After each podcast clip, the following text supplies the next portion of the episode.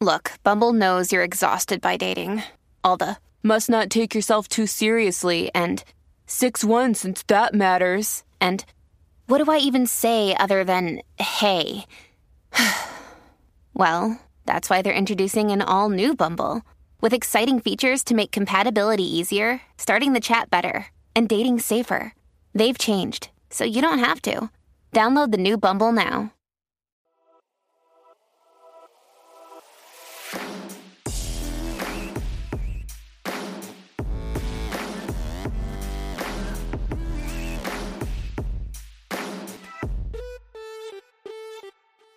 Hey everyone, welcome to the Survival Show podcast. Today we're going to jump into our next episode in our new series called Survival Quick Tips, where Craig and I will break down a vital survival, emergency, or preparedness topic in a shorter, more shareable segment where we will try, but don't always succeed, at keeping it around 15 minutes.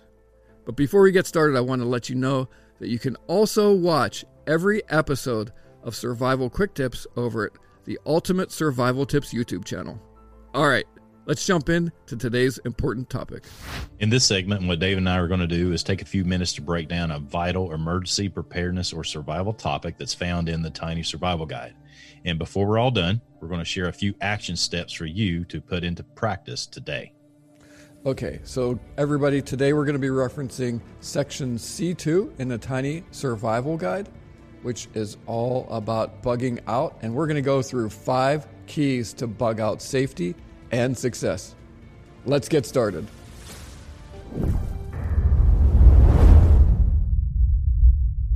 Okay, Craig, to get us started, I like to make sure that we're always synced up with our audience.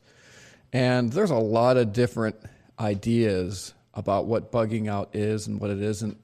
So, in a practical sense, can you take it, us through what bugging out is and what it is not? Well, the big thing that's problematic is that what most people refer to as bugging out is some romanticized idea where you throw a pack on your back, head out into the woods, and live like Jeremiah Johnson or some nonsense like that, because that's not going to be possible for virtually everyone that exists today because we are so dependent upon our homes and stuff of that nature. Unless you're already living off the land in some way, shape, or form, just running off into the woods is is foolhardy at best. It's not one of those things where you're going to be able to put a pack on, throw 100 pounds on your back, and just run off into the woods. I taught a class this past weekend that basically was that exact scenario. And some of the guys weren't able to carry their pack half the day, let alone the full day of training that we had on Saturday. Okay, so before we get into these five keys to bug out success, Craig, let's just uh, get people up to speed with what our thoughts are on when we should consider bugging out and when we should not.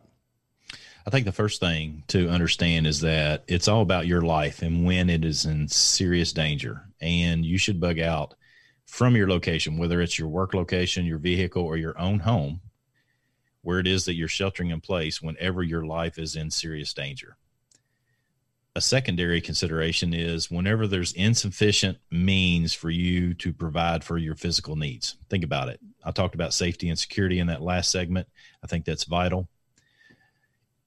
Number three would be when all other options are exhausted and you're not getting the things that you need your resources, whether it's water, food, or safety, or what have you, all your options are exhausted and you must go somewhere else.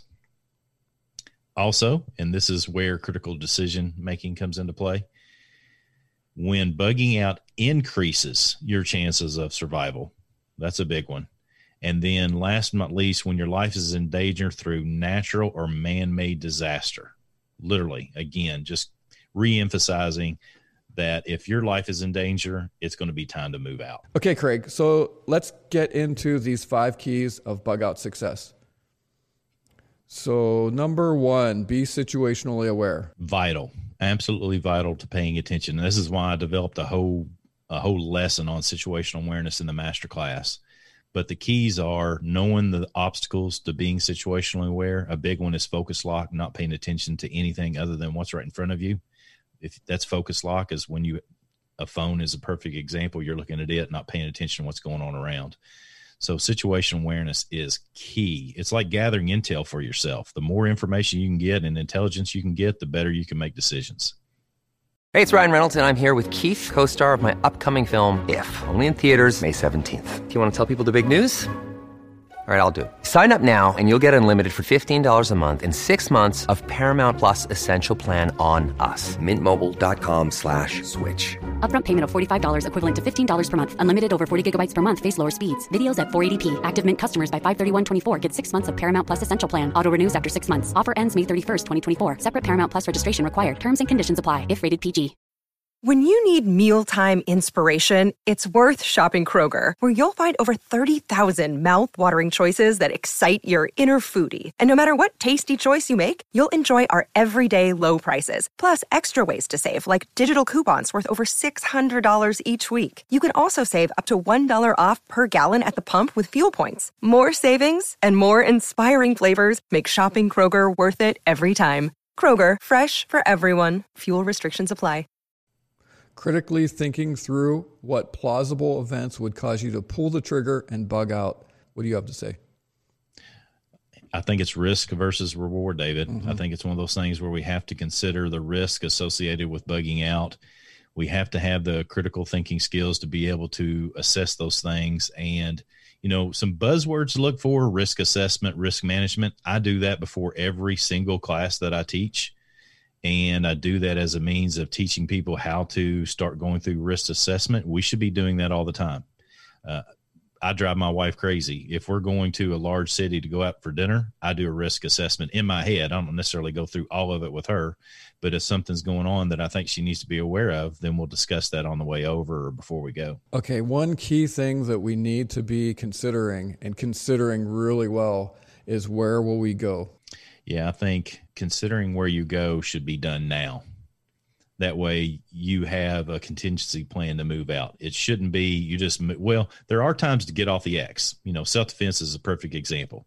Somebody's going to bring harm to me with a firearm or unarmed tactics or some of that nature. I've I must move. If I can remove myself from the situation, yes. And I don't have to have a place to go.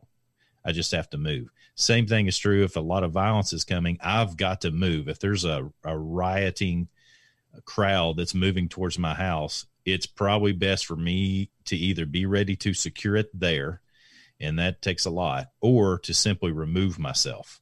And removing myself, then go to that bug out location. But the first thing is to just get off the X, move. Okay, next. How will you get there? You've got to plan on getting there on foot. You've got to plan on everything not working and traffic being backed up and stuff of that nature. Perfect example is my wife and son went down to Myrtle Beach several years ago and they had severe storms that were coming in as they were going. So we made a plan for them to exit that that uh, vacation home on foot in case everything got swamped and they couldn't leave. And so we made that before they ever went down there. And so they were ready for it before they ever got there. Now, how about if you are able to take a vehicle? What sort of routes and what sort of pre planning should you do to make that plausible? I'm a big fan of map and compass skills in hiking. I'm also a fan of map and compass skills for road uh, hiking as well. Obviously, GPS units are fantastic, but technology will fail when you need it more often than not. Therefore, have I, I there's an atlas and gazetteer that's made for every state in the United States. And so at least have something of that nature so that you know the roads and alternate routes, mark them out from locations where you're going to be, you know, if I'm vacationing, if I'm recreating, if I'm going on vacation, whatever that is that I'm doing, I need to have routes out of that area already pre-planned and oftentimes drawn on the map. That's what we did for my wife and son for Myrtle Beach is we literally had – highlighted the roads that were options for them to leave. Okay, make sure you have the gear and provisions you need and the knowledge, stamina, skill, and safety concerns taken care of to safely make the journey. That's a lot. I think we jammed about 10 of them in this one. So pick up on anything you want here. I think the big thing there is to recognize what your limits are and uh, make as much contingency planning for bugging out as you possibly can. Meaning, if you could create the ideal situation, create that ideal situation in your head and find a location to go to, and always, always, always have contingency plans when what you have planned does not work. You must be flexible. All right, everyone. We are out of time for this survival quick tips segment. But in a moment, Craig and I are going to continue our conversation with some bonus bug out content for our tiny survival masterclass students that will include six life threatening bug out mistakes you need to avoid.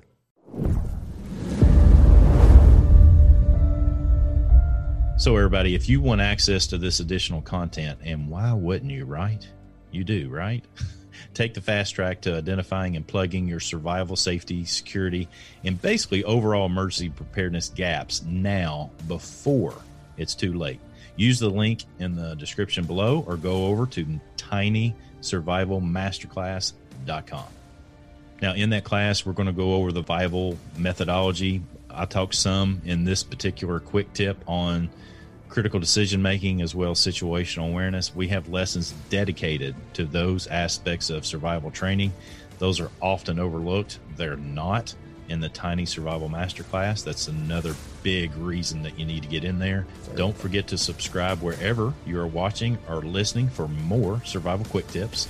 Share this content with others that you care about, those that you love, those that you care about, those that you want to have a better life and be more prepared for emergencies. Hey, it's free, absolutely free to do so. And they'll love you even more for thinking of them and helping them out. All right, everybody, I think that's it. Thank you for joining us. Until next time, keep it simple, stay positive, and be sharp.